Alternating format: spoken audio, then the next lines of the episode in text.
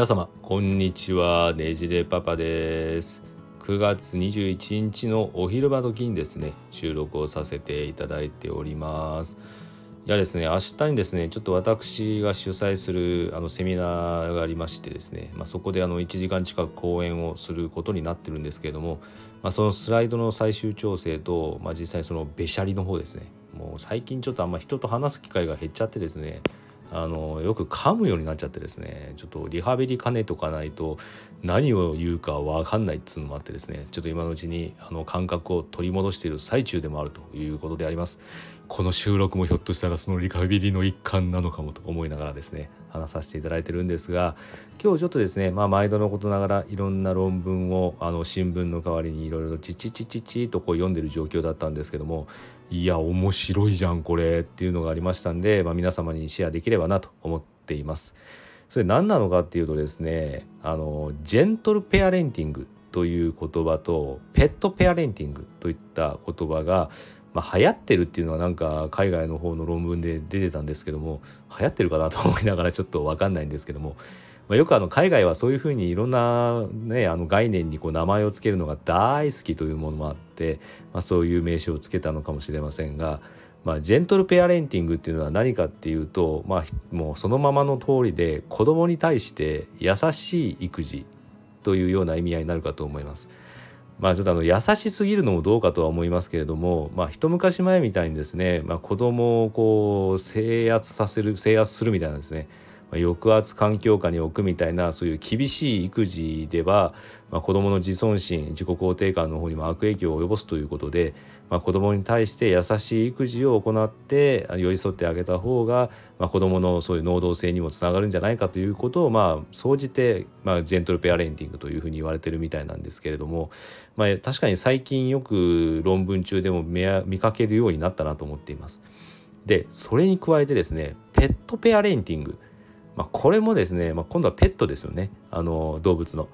まあ、ペットに対しても優しい育児みたいなニュアンスに、まあ、近いものになるかと思うんですけどもよくあのちょっと見た論文の方でですねこのジェントルペアレンティングとペットペアレンティングを兼ねてあの研究しているようなユニークな論文がありましたんで、まあ、それの中からちょっと紹介ができればと思ってます。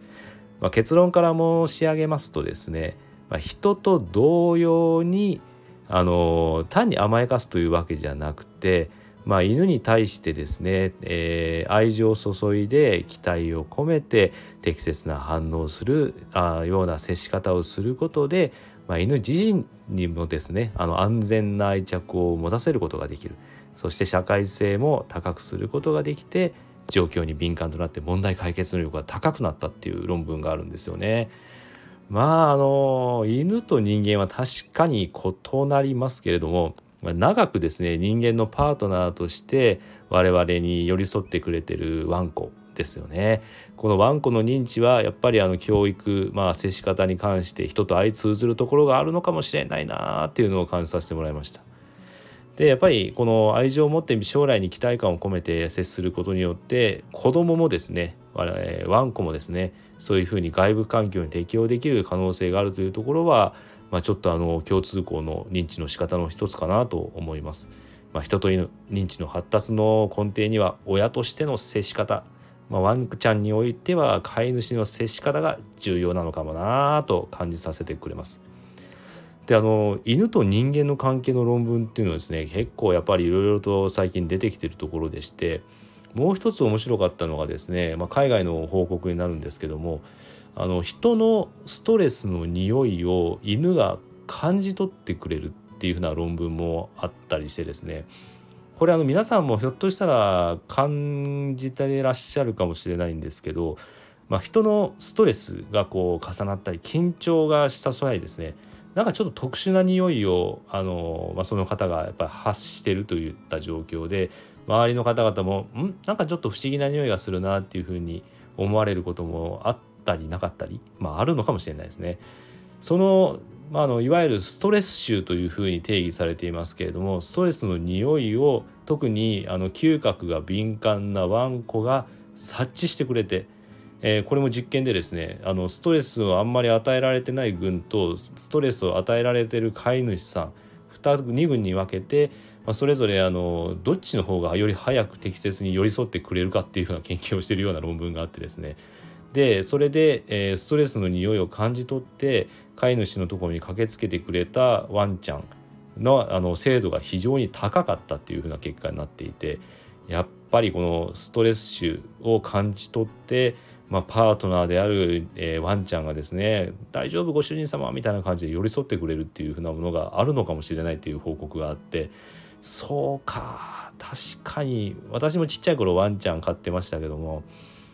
確かになんか辛いな悲しいなっていう時にはなんかよく「へへへへ」って言って尻尾振りながらこう来てくれてたこともなんか思い出しましてですね。やっぱりそういう時にこう駆けつけてくれるっていうのはそういう匂いもやっぱり検知してくれてたのかなって思ったりもするわけですよね。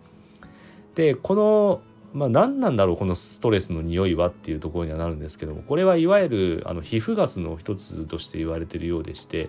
やっぱそのあの人の匂いまあよく言うとあのまあよくあるフェロモンとかもそれに近いようなものなのかもしれませんがこのストレス臭の場合はやはりあのちょっとストレスが高まってくるとコルチゾールといったストレスホルモンといったものも出たりですとかあと交感神経が優位になることによって自律神経のバランスが乱れて、まあ、ちょっと体内の、あのー、まあ、バランスですね、まあ、一つがあの腸内細菌の乱れ等も一つ理由として言われていて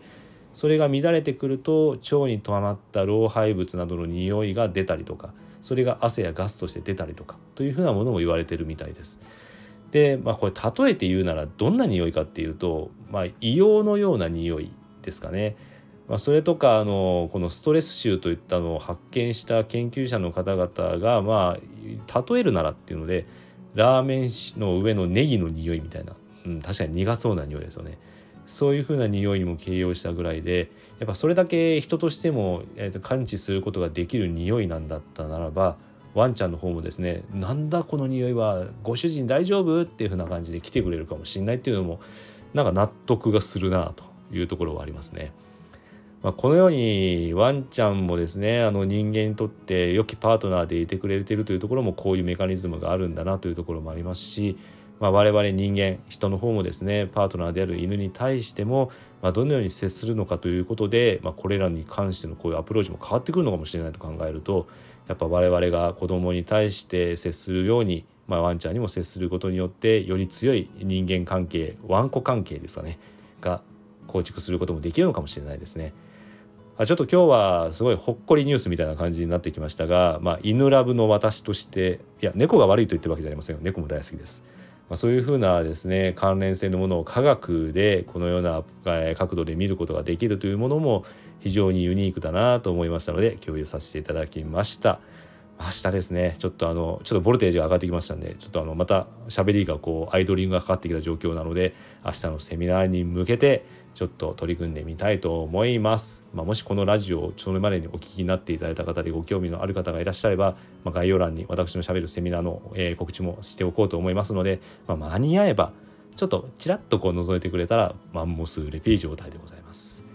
それでは皆様におきましても良き一日になることを願いまして今日の収録を終了させていただきたいと思います。ねじれパパでした。